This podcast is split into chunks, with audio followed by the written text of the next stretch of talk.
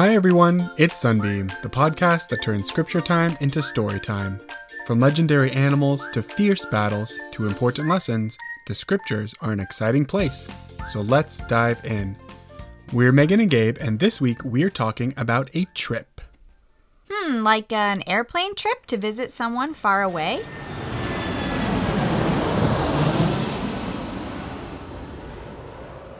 No, these people didn't travel by airplane. It was long ago before airplanes were invented. Oh, did they just go on a car trip? No, they didn't have cars either. Plus, they had to go over water. Oh, are you talking about the Jaredites traveling to the promised land in barges? Yes, that's exactly what we're talking about today.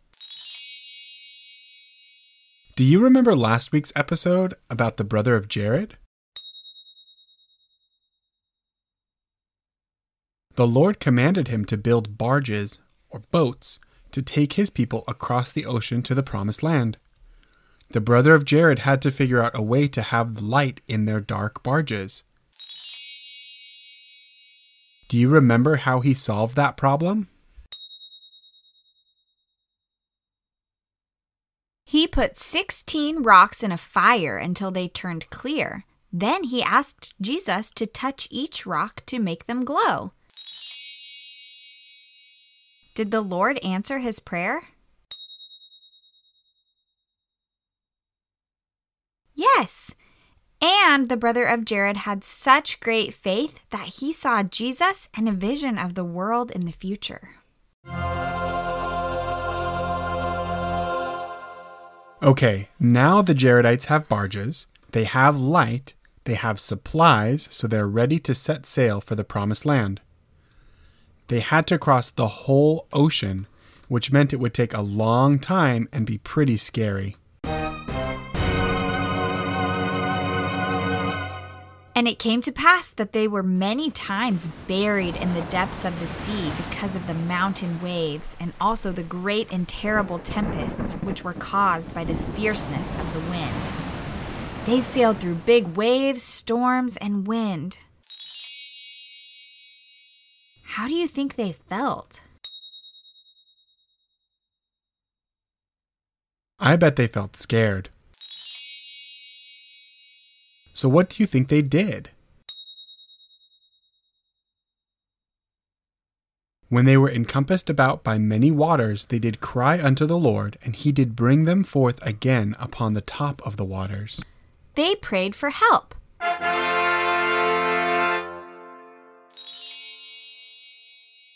Have you ever prayed for help? The Lord answered the Jaredites' prayers, and he will answer yours too. And each time the Jaredites were saved from the sea, they did thank and praise the Lord all the day long. And when the night came, they did not cease to praise the Lord. They always remembered to thank Heavenly Father for keeping them safe. And as long as they kept praying for help and thanking Heavenly Father when He answered their prayers, they were safe. No monster of the sea could break them, neither whale that could mar them, and they did have light continually, whether it was above the water or under the water. Being thankful is a very important part of prayer. Do you know what holiday we are celebrating here in the United States next week? Thanksgiving! Thanksgiving is a day where we really focus on the things we are thankful for. It's fun to share the things we are thankful for with each other. I'm thankful for my family and the gospel of Jesus Christ. I'm thankful to be healthy and to have a Heavenly Father who loves me.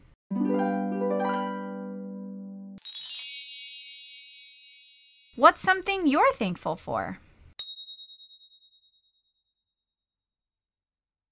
It's important to tell Heavenly Father what you are thankful for too, just like the Jaredites did. Especially if you pray for something and Heavenly Father answers your prayer, you should always say thank you to Him.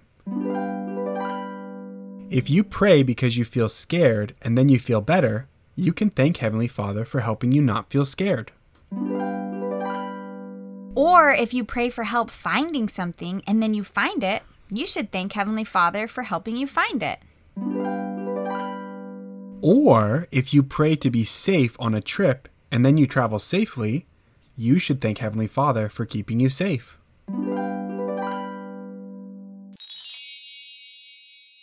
How do you feel when someone says thank you to you? I feel good, and I bet Heavenly Father feels happy when we thank Him too. Well, the Jaredites finally arrived in the Promised Land. And what do you think they did first? They bowed themselves down upon the face of the land, and did humble themselves before the Lord, and did shed tears of joy before the Lord, because of the multitude of his tender mercies over them. They thanked the Lord, and then they went to work. They planted food and built houses, and soon the Jaredites had built quite the settlement, and their families grew and grew. The Jaredites chose a king, and eventually Jared and his brother died. The Jaredites were righteous for a while, but then some of them started to be wicked.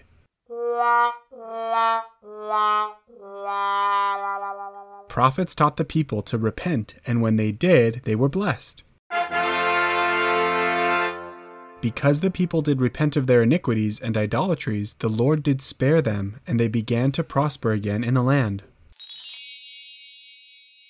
What happens to you when you repent and are righteous?